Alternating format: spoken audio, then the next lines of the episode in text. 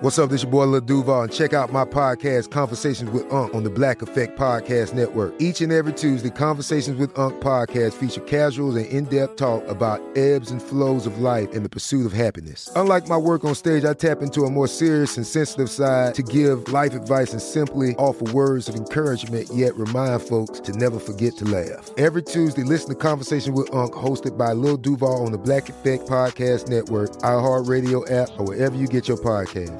Presented by A T and T. Connecting changes everything. This episode is brought to you by Navy Federal Credit Union. At Navy Federal, it's been the mission to help the military community for over ninety years. And not just help them, but do everything to make sure they not only grow, but flourish. That's why Navy Federal Credit Union has all kinds of great savings and investment options, like share certificates with sky-high rates. So don't hesitate. Start growing your finances today with a variety of savings and investment options. Navy Federal Credit Union. Our members are the mission. Savings products insured by N C U A. Investment products are not insured, not obligations of Navy Federal and may lose value. You can work from the road while turning your vehicle into a powerful high-speed data Wi-Fi hotspot with A T and T in-car Wi-Fi. On a network that covers more roads than any other carrier, connect up to ten devices and stream conference calls, finish up that presentation, or answer last-minute emails. Go to att.com slash in-car Wi-Fi to see if you're eligible for a free trial today. Based on independent third-party data, always pay careful attention to the road and don't drive distracted. Wi-Fi hotspot intended for passenger use only when vehicle is in operation. Compatible device and vehicle required.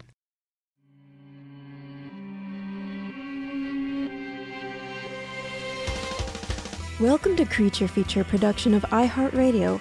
I'm your host of Mini Parasites, Katie Golden. I studied psychology and evolutionary biology, and I love bugs. From the slithery and wiggly to the creepy and crawly to the busy and buzzy, bugs are some of the most populous and diverse animals on the planet, with a fascinating range of behaviors.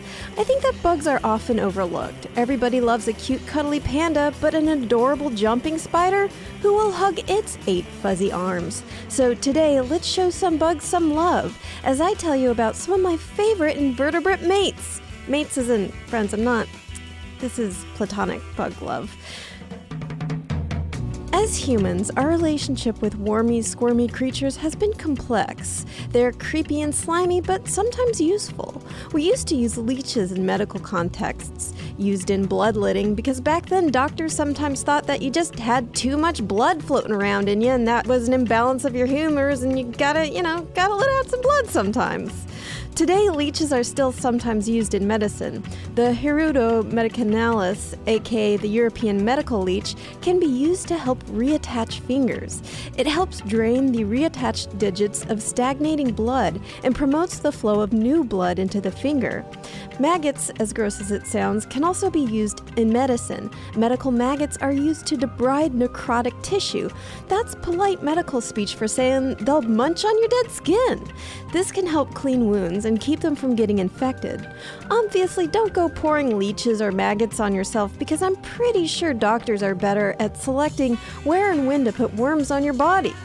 Earthworms, another wiggly wonder, help create fertile soil by processing large chunks of organic matter into humus. Not the delicious chickpea dip, but that dark brown, nearly black soil that is rich and nutritious for plants to grow. Even parasitic worms can sometimes be heroes in disguise. Certain types of parasitic worms can protect the developing babies of pregnant rats from developing brain inflammation. So see, you guys, having lots of worms can be good for you and normal and good. So even though worms are gross and squiggly, I think we should appreciate some of the cool things they do for us. But I don't want you to just appreciate squirmy bugs, I want you to fall in love with them. So I'm about to talk about a worm who technically isn't even a real worm, but its own brand of adorable wormy animal. So joining me today is director, writer, comedian, and all-around great gal, Carmen Angelica. Oh, man. I was trying my hardest not to laugh during that and interrupt it. I think I was leaning very far from the mic. That was delightful. Our, I'm so the, I'm so excited. I, I'm just like, I, I love insects so much, and I am about to talk about some of my absolute favorite bugs in the whole world. I say bugs because we will also talk about a bug that's not an insect, ah. but an arthropod. Yes. And so first I want to talk to you about velvet worms.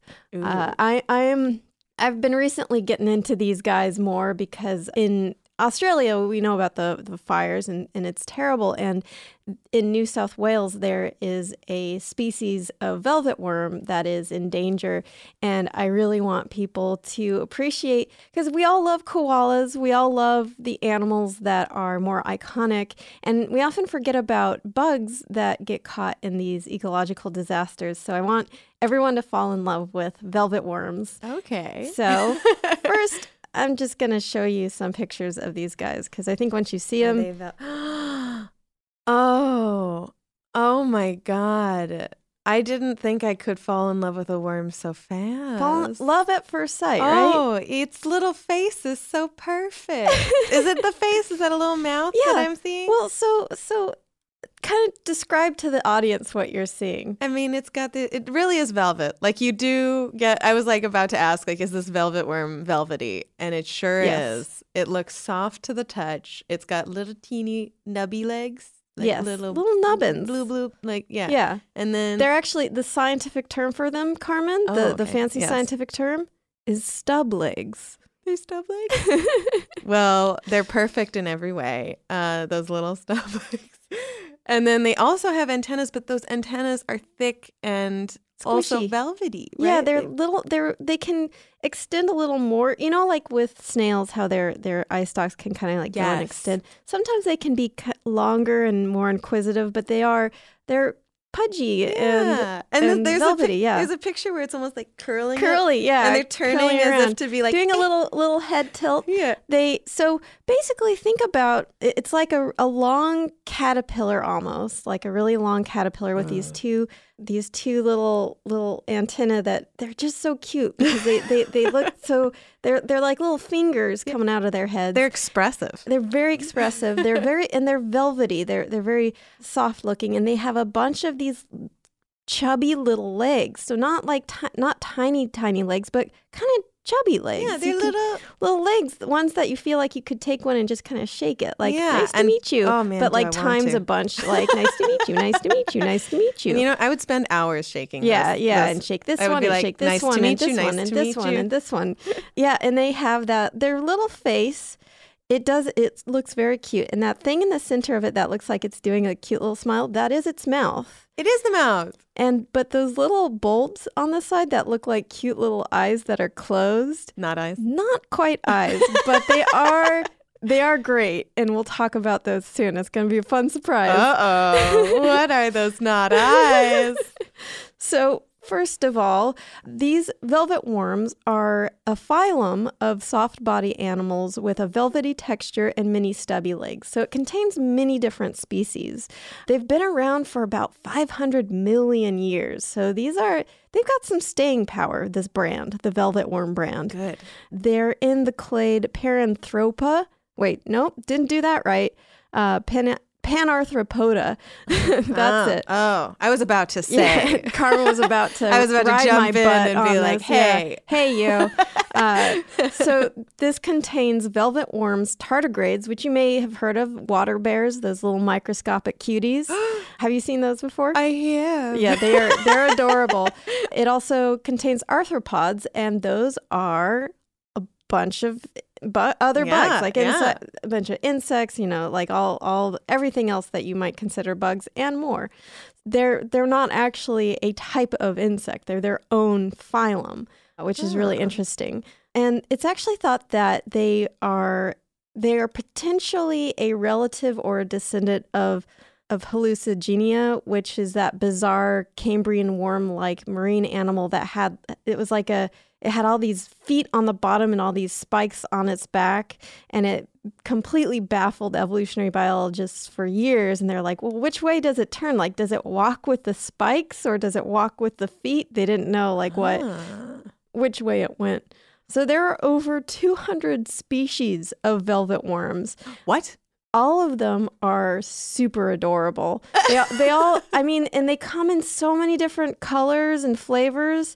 They range in size from under an inch long to up to eight inches. So oh, they don't get very big. Okay. Uh, they can go from being teeny tiny to tiny. Tiny, just regular just tiny. tiny. Regular tiny.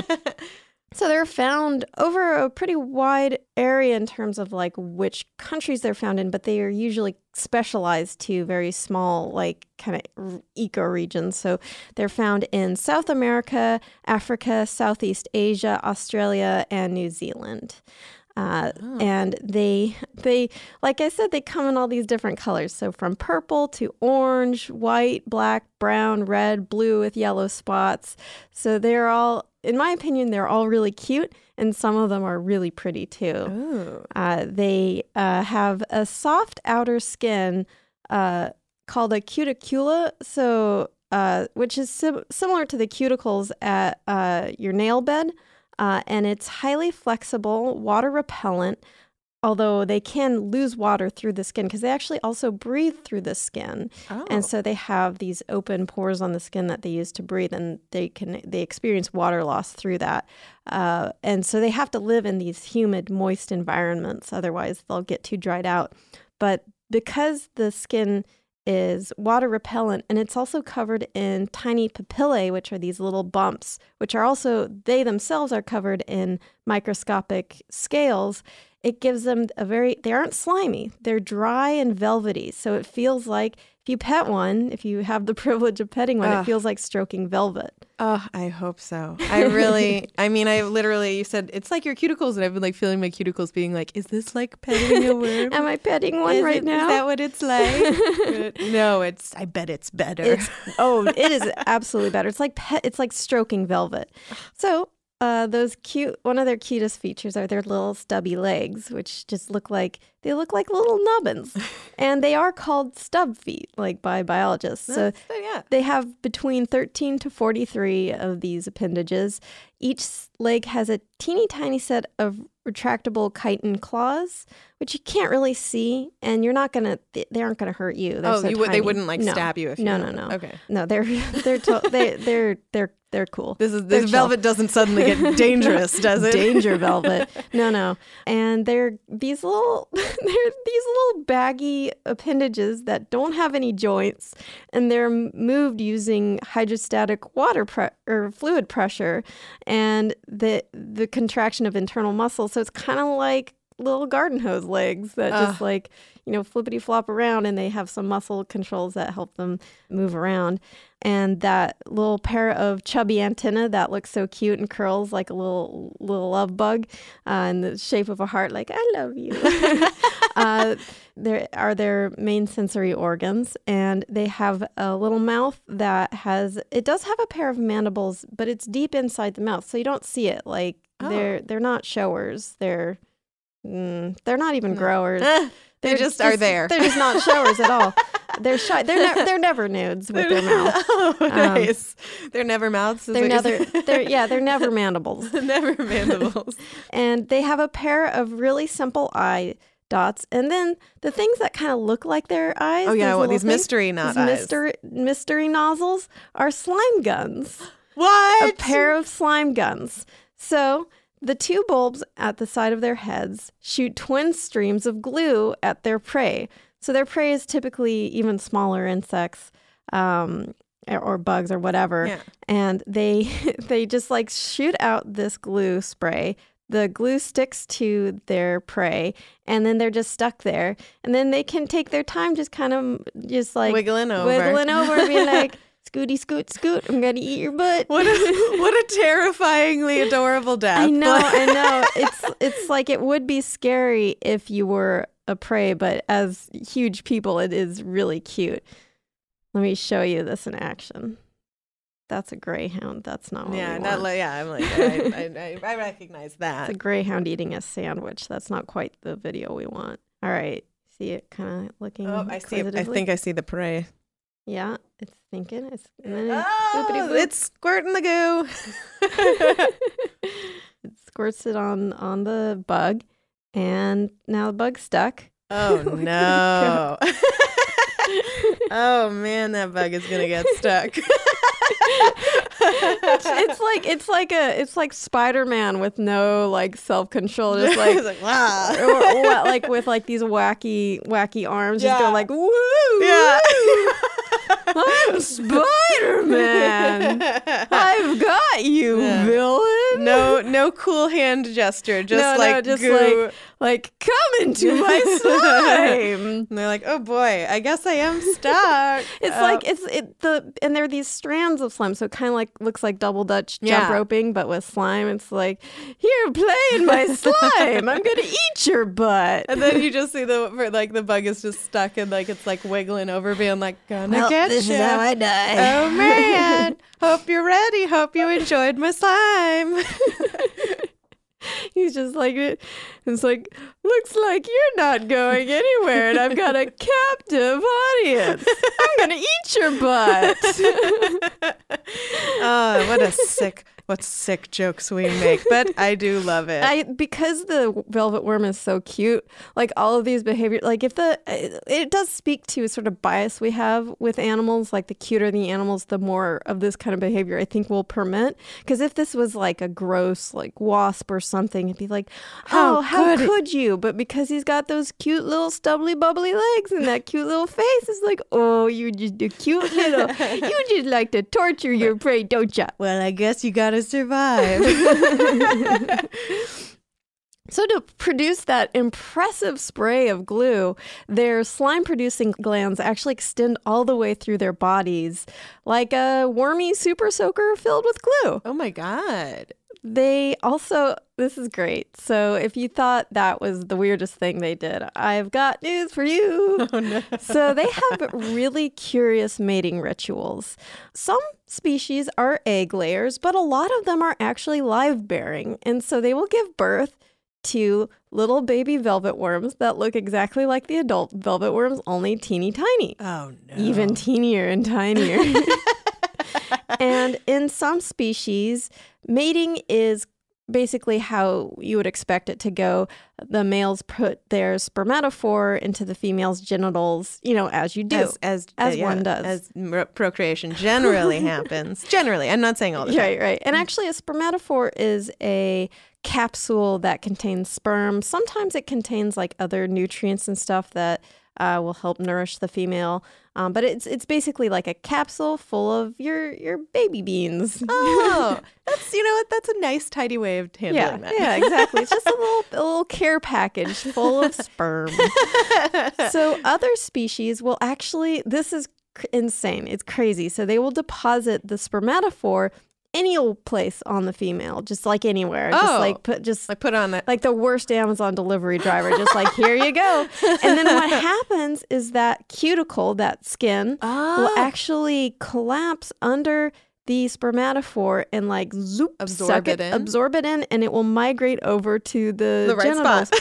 Which is hilarious, but also. Why are the males so lazy, making yeah. it like just like just here you get just go chucking ex- it over there? There you go. Yeah, just and go the extra mile. Right, and the females are like, well, I guess I gotta move it over here in the right place. That's so fun because I imagine like they're like, here you go, and it lands on their head, and then their head has to like absorb it and take it all the way down to their genitals. I'd be so I'd be like, come on. Well, it's funny you say that because in some species, Uh-oh. the males. Just it's not it's they've got to go through a fancy step. You know, they they deposit their own spermatophore onto their own heads. What? Hold it into place, oh, usually God. with like these soft spines or little dents. And then they hold it there, and then he rubs his head against the female's genital opening. Oh. It's just, I love how roundabout they're, they're like trying to do these trick shots with yeah. their spermatophores, Very. like, and put it on the head, and now rub it over here, and under the arm shot, and... I made a sperm hat. You excited about it? I know I am. Uh, um, and there's one species that, who can blame them, has decided to get rid of all the males, and they just reproduce via parthenogenesis, which is asexual reproduction, where it's just an all-female species basically having clonal female offspring. Oh. Yeah. So they're just like, you know what? Screw it. Yeah. I do not accept your sperm hat. They're coming over with the sperm hat. That's it. I am done. Uh, and actually, sometimes they have these really complex social structures, which you wouldn't typically see in, in worms. Well, these aren't actually, like I said earlier, these aren't technically worms. They're their own like phylum. But uh, yeah, it's still kind of surprising to see outside of what we think of as social insects like termites, ants, and bees. But um, the uh, Euperipatoides rowley, which is found in New South Wales, lives in groups of up to fifteen wormies led by a dominant female. And they hunt together and feed together, and they have this hierarchy where the dominant female gets the first nibble, followed by the other females, and then the males, and then finally the young. Uh, oh. So it's kind of, you know, it's a little bit of a ladies first policy, uh, but it's kind of a little rude because the hierarchy is maintained by them kicking each other with their little stubby legs. Wait, really? That's how you find out who's in charge? I'm in charge. Pat, pat, pat, pat, pat. Ka, ka, ka. Little, little tiny karate kicks with oh, those like little it. tiny nubble legs. Uh, like how? And because you said they're like little, ho- you said no, they're like yeah, they're like they're little, little wibbles. They're little little wibbly hoses. They don't have joints. Yeah, so they they're just, just just like. They're kind of jiggling at each other. Just, just aggressive jelloing. I love it. Oh, my God. I want to get into that fight. I know. I, I, I love these worms so much. I actually converted my, my Twitter account into a Velvet Worm Stan account. You did? Yeah, because I, I, I'm, I'm just a huge fan of them. They are adorable. They're fascinating. They have incredible hunting strategies and incredible mating strategies. So it's just... They're the whole package. They're the whole package. And sperm hats. Ah, the sperm hats. Fashion and fashion. Fashion and fashion. And fashion. High fashion. Oh, yeah. Man. These velvet worms are totally charming, but could you charm a worm? I'm talking about charming earthworms. Worm charming, otherwise known as worm grunting or worm fiddling, is a traditional technique of coaxing earthworms out of the ground. Originally done to get worms for fishing, it became something of a competitive sport. Devon, England hosts the Worm Charming Festival, and there's a Worm Charming Championship and Festival in Ontario, Canada, and Florida holds the American Worm Gruntin' Festival, and yes, it's officially gruntin' with an apostrophe. How do these worm charmers cast a spell on their wiggly quarry? You'll want to vibrate the ground, which coaxes the worms to the surface. Worm charmers typically drive a wooden stake into the ground, which they vibrate using a metal rod or saw. Some play music or strike a garden fork. Interestingly, these techniques are also used in the animal kingdom by worm-eating birds who stamp on the ground with their feet. It's thought that these vibrations cause the worms to emerge because the worms associate them with the sensation of an oncoming mole or approaching rain, both of which means a bad time for the worm if they stay in the ground, either getting eaten or flooded. So when they're tricked by worm charming, it's out of the fire and into the frying pan. What, you've never heard of a worm omelet? A, a womlet? When we return, what has beautifully colored fuzz, shimmering adorable eyes, and eight fluffy legs? It's spiders! It's spiders times! I'm gonna try to convince you to love spiders. Hey, calling everybody who has a period. I want to talk to you about Lola. Lola is a female-founded company offering a line of organic cotton tampons, pads, liners, and all-natural cleansing wipes. I like to know, you know, what, look, the situation with periods is this very personal area, and I, I like to know what's going on down there. And did you know that the F D A doesn't actually require brands to disclose a list of ingredients in their feminine care products? So most of them don't. But Lola offers complete transparency about the ingredients found in their tampons, pads, liners, and wipes, which is great, because you know what? I want to know what's going on with my period and how the situation is unfolding. Other brands of tampons use a mix of synthetic ingredients in their products, including rayon and polyester. Look, it's a period, not the discount rack at a at a clothing shop, you guys. Their feminine care products may also be treated with harsh chemical cleansing agents, fragrances, and dyes. Like, why are you perfuming up, up the thing? You don't... Okay, all right, listen. Lola makes your month a little easier. They have fully customizable subscriptions where you can choose what you're putting in the box that gets delivered directly to your door, so completely tailored to your own unique period. I really like this part of it, so I really like that I can order a personalized box of products, so when I have my period, I can focus on watching David Attenborough documentaries and not emergency trips to the store, so I can have my cramps and listen to David Attenborough talk about chill birds and just relax. For thirty percent off your first month's subscription, visit my lola dot com and enter Creature when you subscribe. That's my lola dot com and enter Creature when you subscribe. Now, I'm going to go back to listening to David Attenborough talking about chill birds.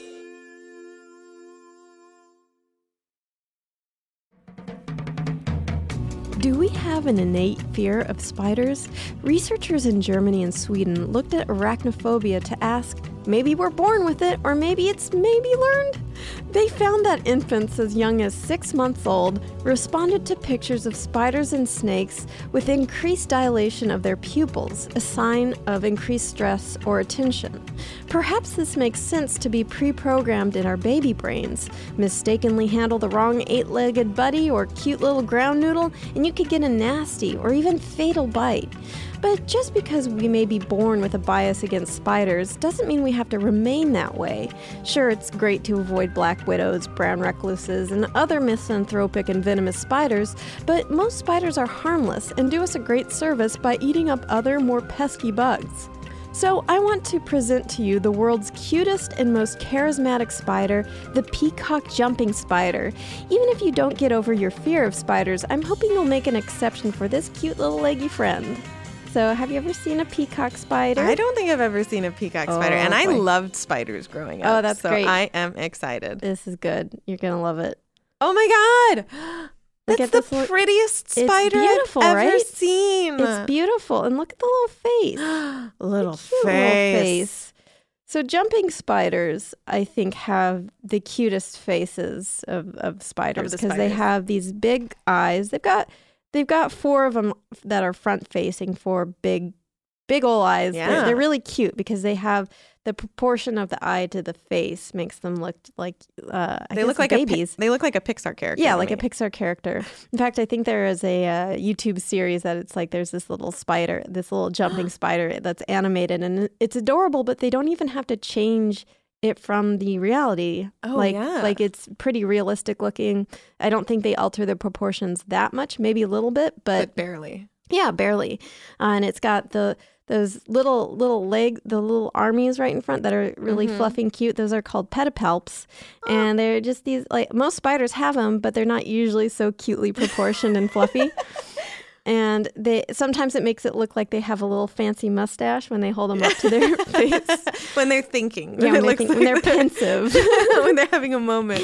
It's like, like if I if I land on Miss Muffet. um, uh, so am I the Tuffet? When the rain comes down, do I go up the drain or out of the drain? so so the, the genus Maratus, uh, which is the peacock jumping spider genus, contains many species of peacock spiders. But I first want to explore the Maratus volans, which is the Australian peacock spider. Again, Australia, you have so many amazing insects and bugs. This is not an insect, sorry, but it is a bug. Yes. It, you have amazing spiders. I know that Australia gets mocked a lot for having all the poisonous, scary animals, which is true. They do. They do have, yeah, they do they have, have a all great that. deal. Yeah. But they also have the cutest, most amazing animals as well. Aww. So this this little guy uh, is about the size of a grain of rice, like many of, of his uh, fellow That's so little. peacock jumping spiders. Yes, he's teeny tiny. He has a beautiful, vibrant blue, red, and yellow back. Fancy like a peacock, and that's one of the first sh- photos that I showed yeah. you. He's got those fluffy little pedipalps. The male's job is to impress the female long enough to mate with her without getting eaten. Ah, uh, it's a tough oh my, world out it there. Is. The dating scene, the the spider dating scene has its pitfalls that are a, yeah. a little more extreme, I think. Yeah, we complain about Tinder, but right. at the end of the day, it's kind of like the dating scene in L A. So. Let's go through his his technique to seduce a lady spider. Oh, I got it. It now. is a multi-stage. Like he obviously peacocks. Yeah, because he's so pretty. Because he's so pretty. So first, he unfolds his little back flap, which is a colorful white fringed or black fringed flap that forms a fan. I love like it. A, and that's kind of why they're, I mean, that is literally why they're called peacock spiders, because with a peacock, they unfurl that tail yeah. fan. With the peacock spider, they unfold their little back flap that looks like this colorful fan. And he sticks his little legs up behind him and starts to clap them together, do a little clap and dance, and he vibrates his fan for attention, and does once he's got the, the female's attention, he does a little dance. Oh, I and love it. Here's the thing, is it's a risky proposition, because if he dances and the female's not interested, she might just eat him. Oh, wow. She's a, she, she's tougher than... You know, she's like, am the, I horny or hungry? You know, it's like it's like America's Got Talent. You've got Simon Cowell, and, you know, and they eat. I, you know, I, I don't. Reality T V is not my strong That's point. That's okay. My, I like strong I, comedy point. Frankly, this is a reality. Reality. Right. This. Uh, but yeah. Gonna, but if this eaten. was, but if this was Spider's Talent. Spiders Got Talent, it would just be, instead of getting voted out with the red X's, you just get eaten. Spiders Got Talent. That's tough. That's Spiders a, Talent. That's a real risk. That's being yeah, like, yeah. Oh, I yeah. kind of think she's cute, but she could eat me if yeah. she doesn't find me yeah. cute too. Yeah. Ooh, you know, that would be, it's like, that would be cool for like dating apps. Like, you know, like it would really reduce the amount of, I think, uh, bat, like sort of foul exchanges with mm. people and rude people if it's just like, well, she has the option of just eating me. Yeah. So I guess I'll be polite. Yeah. If she's not into it, yeah. I'll, you know. I'm not going to sh- ask for nudes if she can eat me. So... if the male wins her over, she'll allow him to mate with her, and she'll either let him go or eat him. Uh, yeah. You know, just two, as, two, depends on two options. She, depends on if she's hungry. Yeah. Oh, man. I would have, if I was that male, I would have thrown a snack. And then, Snickers. And I'd be like, here's a Snickers, and also, I hope you like Milky Way. That's that's funny because there there are some, not these spiders, but there are some species of spiders that give nuptial gifts to the females, so the females will be eating something as they're mating, which reduces the chance of them getting eaten. So, Carmen, your joke is very scientifically accurate. Oh my God, I am a smart spider. You're smart. You're I'm a smart, smart spider. spider. Doctor Spider Carmen Angelica. Ready with snacks. I mean, that's who I am now. I'm always ready with snacks, so I would definitely survive as a spider. So these mating dances can be as quick as a few minutes or as long as a little under an hour. So let me show you this. Oh my God. I love how far away he is from her too as he's dancing. He's like, please don't, please don't eat me. But also look. It is funny because sometimes there is a little bit of that cat and mouse where he'll stick out his little fan tushy, hold his little legs up, do his little yeah. like do, do, do, do, do, dance. And then like she jumps at him. She, he like leaps back and he's like, oh God, don't eat me. But here's my dance again.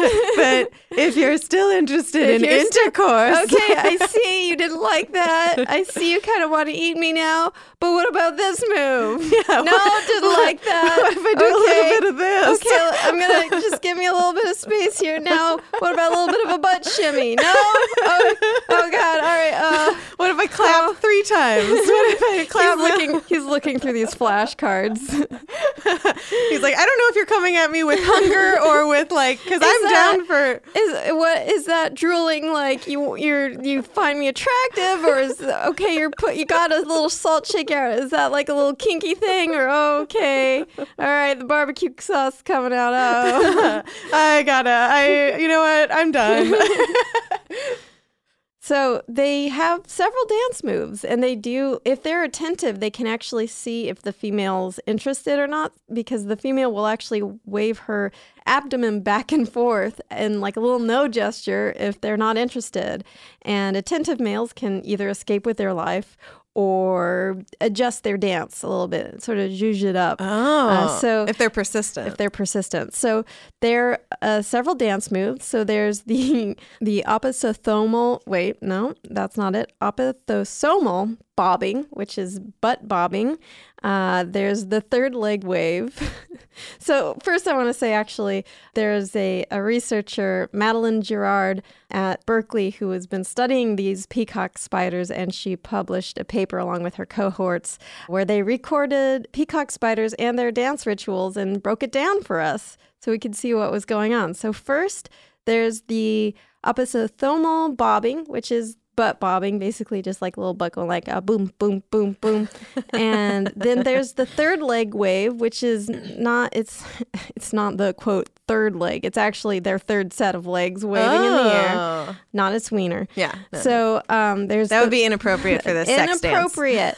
uh, and there's the fan raise and expansion. That's that when they like pop out their beautiful back flap and wave it around. Uh, there's the, I'm not making this one up. It's called the rumble rumps. Rumble that's, rumps. That's where they vibrate the fan. And the fan dance and third leg dance, where they like wave their legs, clap their legs together and like, like rustle the fan around and move from side to side. Um, and if that all goes well and they're not eaten, uh, there's the pre-mount display and crunch rolls, where it's like wiggling its butt and like, Like it starts extending its arms uh, oh, further like and further a hug? out. Like, like, will you hug me? Will you hug me? Please hug me. Please hug me. And um, of the sixty-four males that they studied, only sixteen were successful in mating. Oh, no. Which suggests that females have ex- exceedingly high standards, which means that probably they're trying to select just the absolute best, boldest, fittest males of the bunch. You gotta be so, a good dancer. You really do. You really do. That's what it's about in the spider life. Ugh. It kind of makes sense because peacock spiders only live for about a year. And most of the females don't remate, and then they'll often die after their first set of eggs because they'll guard their eggs for weeks on end without eating. So being extra choosy about their mate is important because they basically have one shot at it. Oh, wow. So and they, they starve themselves, essentially, right, right, because they have to, these eggs. Yeah, because if they go out hunting, the risk is that something is going to come eat their eggs. So they stay with their eggs, sacrifice it all for their eggs. So it, it makes sense for them to be choosy when it comes to their males. Yeah. Also makes sense for them to eat the males after, after you know, because like all that extra nutrition is really going to help them. So uh, there are, of course, uh, many other species of peacock spiders, all with their own unique dance and coloration and rhythm, and it's really funny. They uh, back in Madeline Girard's lab at U C Berkeley, they made a video of these various dances, and I just want to show you a few and, and have you listen to some of the rhythms that they make. So that's one one of spiders. Uh, let's get another one's moves in. Where he kind of wow. leans to the side. This one's, uh, that one doing that weird side lean dance is actually called the sparkle muffin uh, spider, and it's a newly discovered one. This one is that, I love that one too, the the black one, because it just, it basically, it, its little butt fan just goes like tick-tock, tick-tock, like a little metronome. Uh, it's it's it's incredible. They, they have their unique uh, vibrations, their unique rhythm and dances, and kind of colors and butt shakes, and it, it's beautiful. Yeah, it's absolutely beautiful. And even though spiders don't hear like a, we do, we don't ha- they don't have ears like humans do. They can feel vibrations with sensory organs and hairs on their legs, and so it, it's like they just get this full spectacle of movement, color, and music, basically. Wow. Oh, wow. Spiders. I know. I thought I loved them before, but I love them even more. Yeah. It is. I think it's one of those things where we, we think of them as being sort of, I guess, soulless little murderers. But look at this. They've got they've got heart. I mean, yeah. they are still, they will still engage in the murdering part, but, yeah, but at least... I don't know very many animals that don't. Right, exactly. You know? At least they, they spruce it up with a little bit of dance moves before I, the, the horror. And they truly are very pretty. They're beautiful, beautiful. I, I re- I'll include some links to them in the show notes, but I really encourage you guys to look up photos of peacock spiders because they're adorable and and absolutely gorgeous. Spiders get a bad rap, and there are a few myths that I, Katie Golden, spider attorney at law, would like to clear up for my clients. Slanderous myth number one. you will swallow around eight spiders a year. This is just completely untrue. Spiders don't want to get in your big gross mouths, no offense. In fact, this myth was created specifically to show how gullible people could be when it comes to quote-unquote facts written on the internet. It originates from a nineteen ninety-three P C Professionals article. Writer Lisa Holst wrote a list of ridiculous facts to prove her point about what people would be willing to believe, including the eight-mouthed spiders a year thing. Admitted it in writing, huh, Lisa? I'm about to issue a spider subpoena, which is basically a cluster of dead flies and some sticky webbing. Anyways, another slanderous myth is that spiders can lay their eggs under your skin. Now, there are plenty of bugs who like to do this, but spiders ain't one of them. In fact, spiders are often victims of parasites, such as parasitoid wasps, parasitic hairworms. So if you think about it, Team Human and Team Spiders are on the same side when it comes to parasites. Now, slanderous item number three. Thousands of spiders work together to spin giant webs that can cover trees, sometimes extending over twenty-five feet long. Well, uh, all right, you got us on this one. It's true, communal spiders can actually do this, but I promise my clients have no current plans to capture humans and eat them. When we return, what's round, fuzzy, buzzy, and flies? It's not what you think.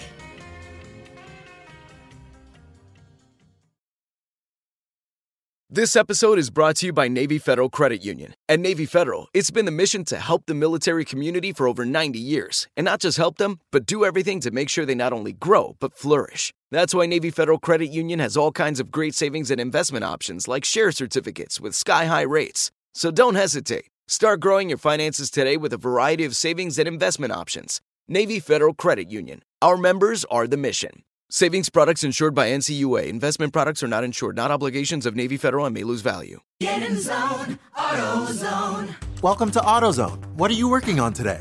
I think my battery's dead. With free battery testing and charging, we can help you get back on the road. Get in zone, auto. So what if I need a new one? We have the right Duralast battery for you, only at AutoZone. Get in zone, auto. And what about my old battery? We can recycle it right here at America's number one battery destination. Get in zone, AutoZone. Restrictions apply. Snag a Job is where America goes to hire, with the deepest talent pool in hourly hiring. With access to over six million active hourly workers, Snag a Job is the all-in-one solution for hiring high-quality employees who can cover all your needs. On demand, temp to hire, part-time or full-time. You name the position. Warehouse worker, retail associate, grocery store clerk, fitness trainer, baker, stylist, bellhop, podcast producer. Yeah, Snag a Job's got a worker for that. With our easy-to-use platform, you're able to seamlessly post and fill available positions quickly, with a dedicated customer support team to provide all the help you need along the way. Kind of nice knowing you have a talent pool like that in your own backyard, right? Snag a Job is the partner you need to keep your business running smoothly. So visit snag a job dot com or text SNAG to two four two four two four to talk to an expert. snag a job dot com, where America goes to hire.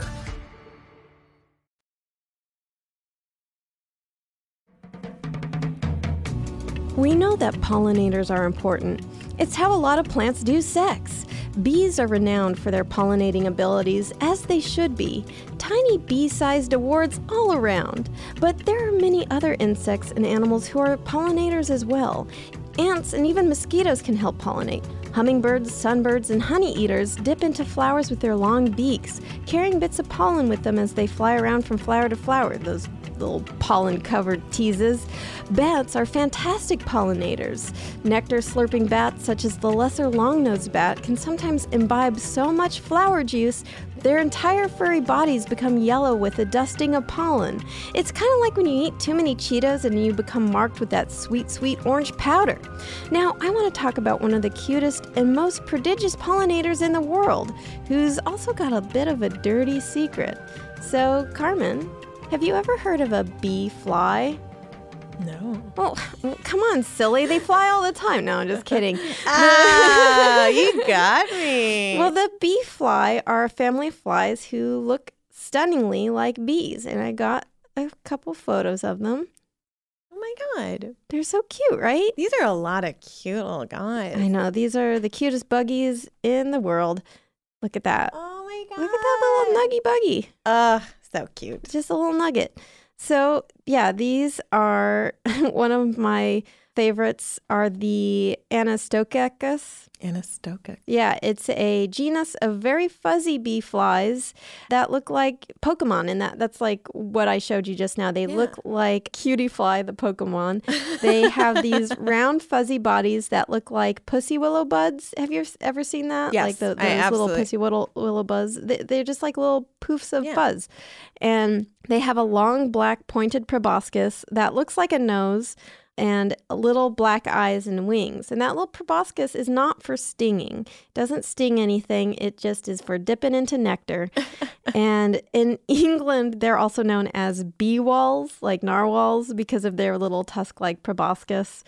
And uh, they hum when they fly, and because of that long beak-like proboscis, they look a little bit like hummingbirds as they feed on nectar. Aww. And they're they're fantastic pollinators. They're harmless to humans. They are found all over the world. The Anastococcus uh, barbatus is a also known as the bearded bee fly, is found in North America. Hey! Yeah, there you go.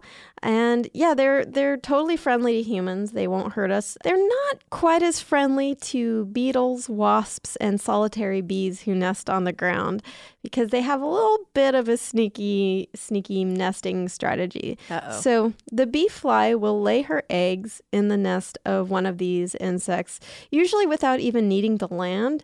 She can shake her abdomen and basically dive bomb it with eggs. Okay. It's kind of like like if you just like were giving birth to a baby and you're just like you you're like flying around and just like bombs away and like babies, Boom, babies, babies, babies for everyone, babies for you, babies for you. Uh, these bomber flies actually have a sand chamber in their abdomen that they uh, fill up with sand and then like use it to coat the eggs in sand so that they're more aerodynamic uh, because, you know, these these are little, they're little bee-sized flies, and so their eggs are pretty small. And to overcome that wind resistance, if you coat them in sand, it makes them better projectiles. Oh, wow. And it also helps camouflage them so the, the their host targets don't know what's up. Then the larvae will, once they hatch and they, they are deposited inside these burrows of, usually it's like a, a wasp or a solitary bee or a uh, beetle of some kind that burrows into the ground to lay their own larvae. But the bee fly shoots their babies in there. Their babies hatch into larvae. And then uh, once they're in, once they've uh, infiltrated these nests, Uh-oh. they'll eat all the pollen provisions that were laid out for their host's babies. And then they'll also eat the host babies. Oh, uh, I felt like this wasn't going somewhere good, and I was right.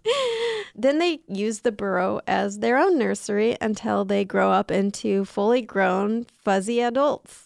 Little bad babies. Little bad babies. Naughty babies.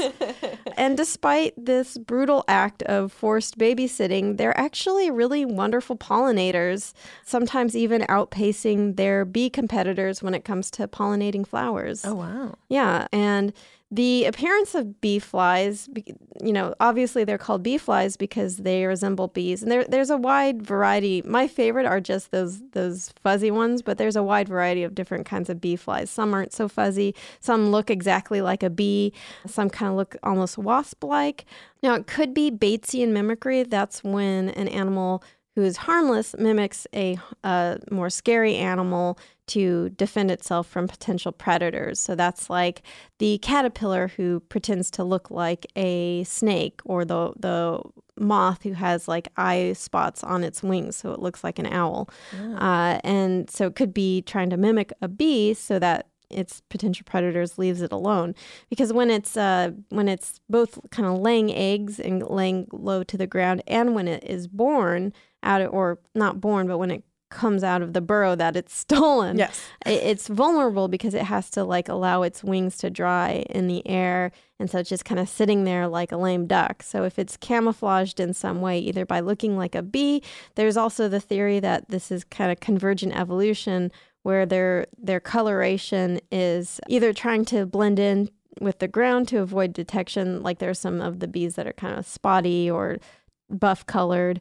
Um, but the ones with stripes, uh, it could be that they're just using the same strategy of bees where they're using disruptive coloration. So like these these banded stripes uh, make it harder to for predators to pick out the shape of the bee. Oh.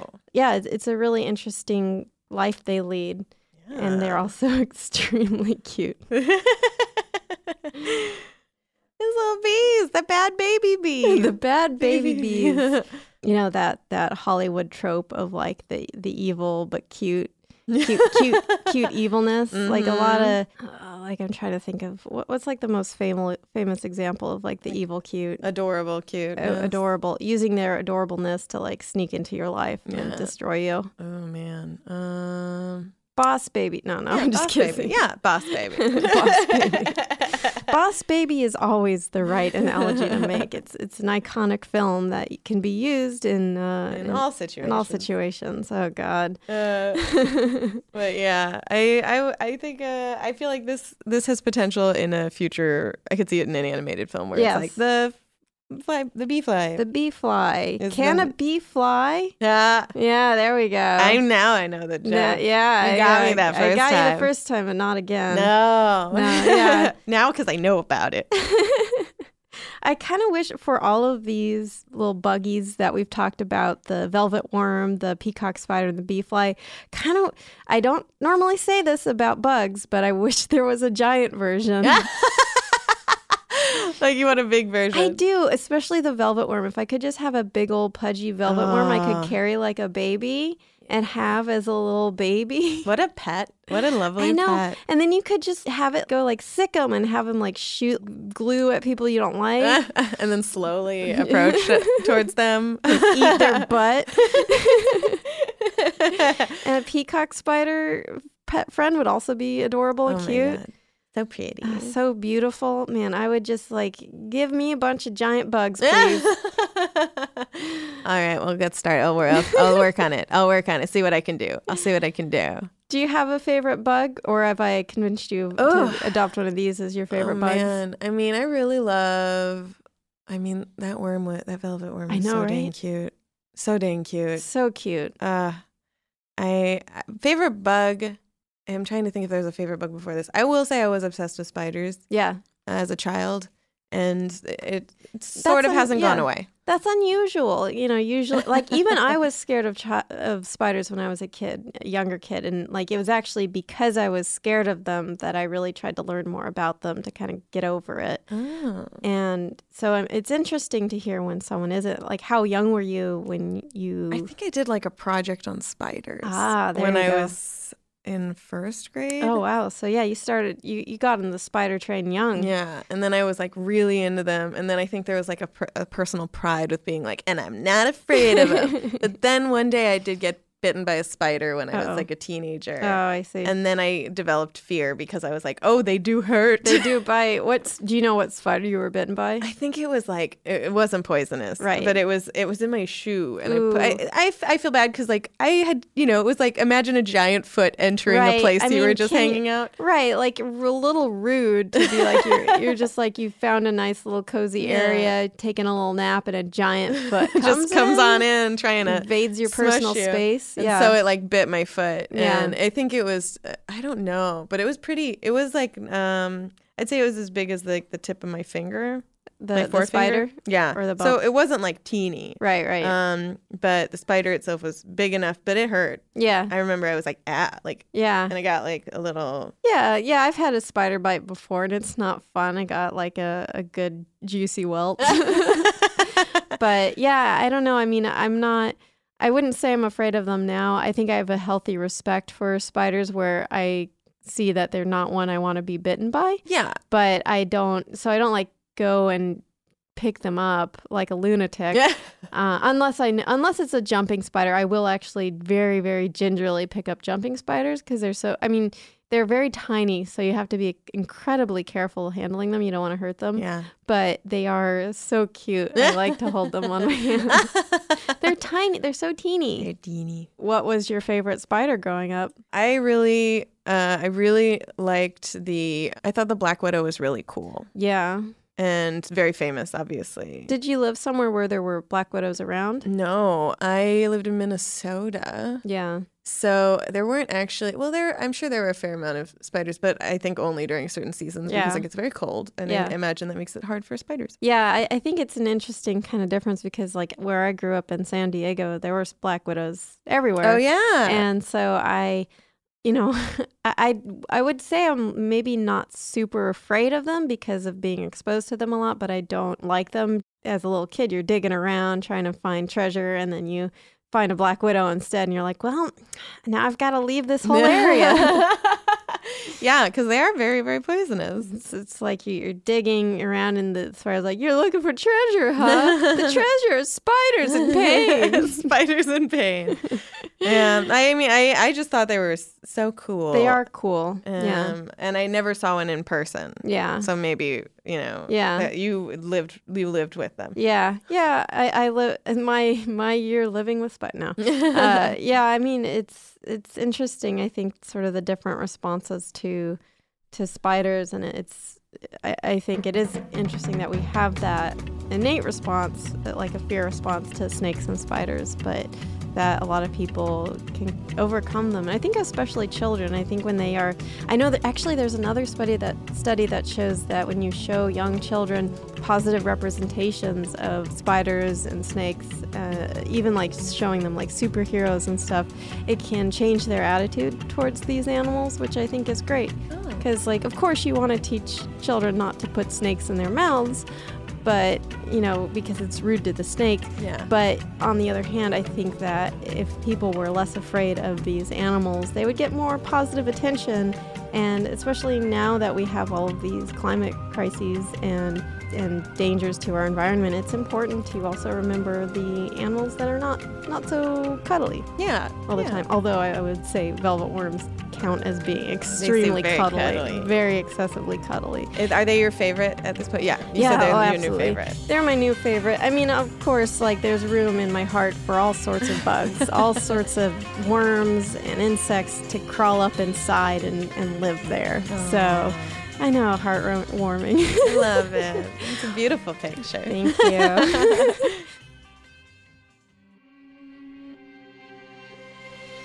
Well, thank you so much for joining me today, Thanks Carmen. Thanks for having me. You got anything to plug? Um, do I have anything to plug? Plug my heart with more bugs. More bugs for your heart. That's what I'd like to plug. Uh, no, I guess if you want to see my stuff, you can check my website.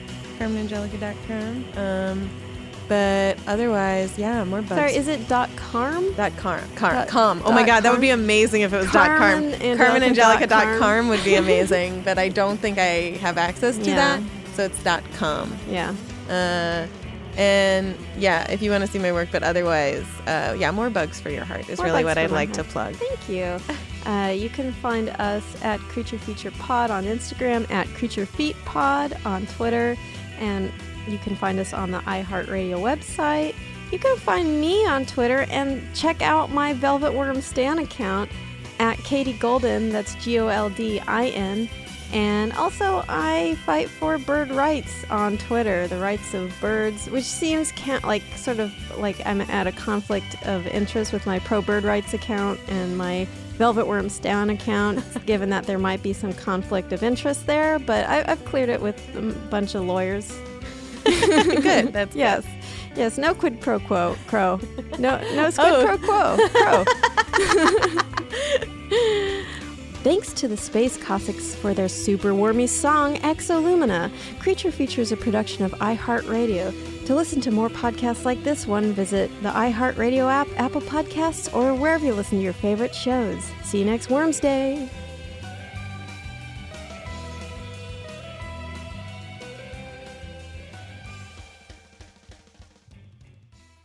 This is Amy Brown from Four Things with Amy Brown. Today, healthier is happening at C V S Health in more ways than you've ever seen. It's wellness destinations for seniors, including select locations with Oak Street Health and C V S Pharmacy. It's doctors, nurses, pharmacists, and everyone in between offering quality care and support virtually, in person, and on the phone. It's in-home evaluations through Signify Health and meeting mental health needs through Aetna. And those are just a few of the ways that Healthier is happening. To see more, visit c v s health dot com slash healthier happens together. C V S Pharmacy, Oak Street Health, C V S Specialty, Signify Health, and Aetna are part of C V S Health. Eligibility and services vary by location and individual. Do you dream of a healthier life, but education feels out of reach? Trinity School of Natural Health makes holistic education accessible with online programs to fit your busy schedule. Trinity School of Natural Health makes holistic education accessible with online programs to fit your busy schedule. Trinity School's Certified Natural Health Professional Program is the perfect entry point to gain foundational knowledge to empower yourself, your family, and your community to live healthier lives. Turn your passion into a career. Visit trinity school dot org for more info now. This is Ashley Iaconetti from the Ben and Ashley I Almost Famous podcast. Tennessee just sounds perfect. Whether that's live music, the crack of a campfire, or kids laughing on an adventure. To start planning your trip, visit t n vacation dot com. Tennessee sounds perfect.